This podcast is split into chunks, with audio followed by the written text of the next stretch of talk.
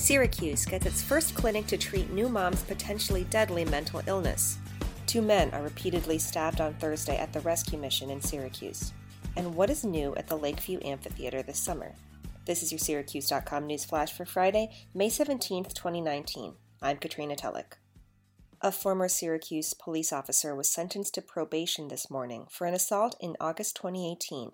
Ahmad Mims, 35, was still a city cop when he attacked his girlfriend on August 24th during a vacation in Lake George, police said.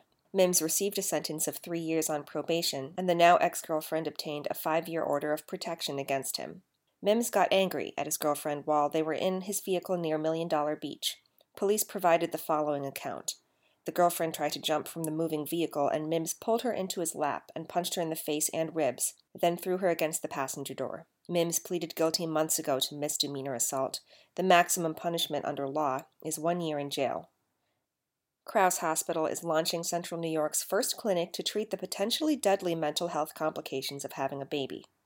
Jim Mulder of Syracuse.com reports the clinic opening later this month will address perinatal mood and anxiety disorders, PMADS for short, a new term that encompasses postpartum depression, psychosis, post-traumatic stress disorder, and other mental health problems that women experience during pregnancy and the 12 months after delivery.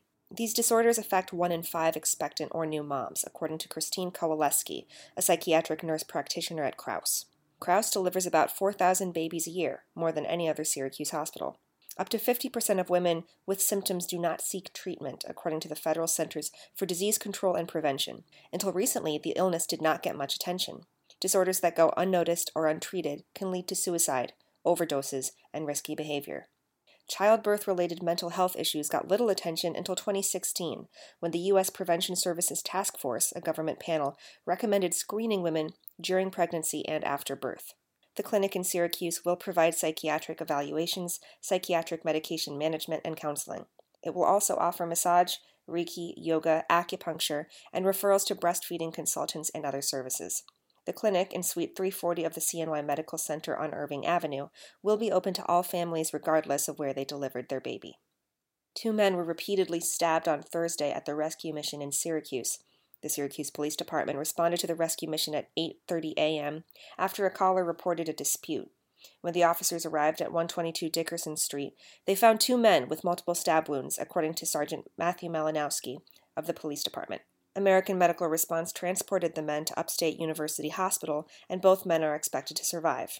There was limited suspect information, Malinowski said, and police asked anyone with information about the double stabbing to call 315-442-5222. A Syracuse taxi company is being sued for hiring a molester fired by Uber.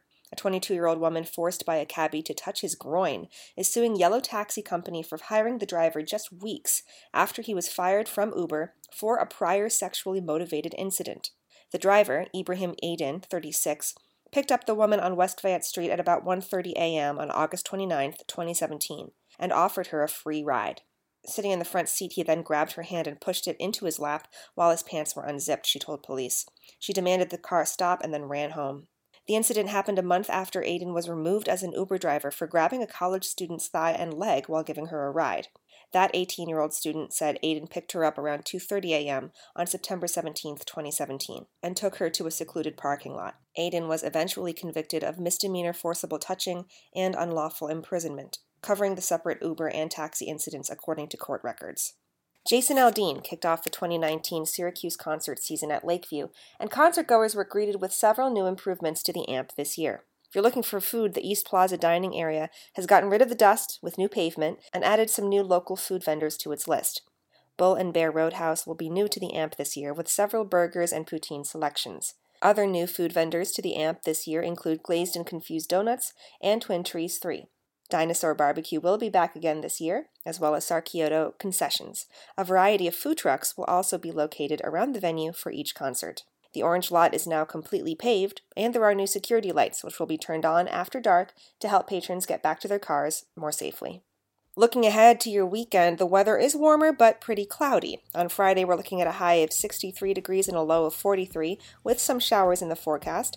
On Saturday, 63 again and a low of 53 with intermittent clouds. On Sunday, a jump in temperature with a high of 84 predicted and a low of 66 degrees and still mostly cloudy. That's your Syracuse.com news flash for Friday, May 17th, 2019. I'm Katrina Tulloch. Have a great weekend, Syracuse.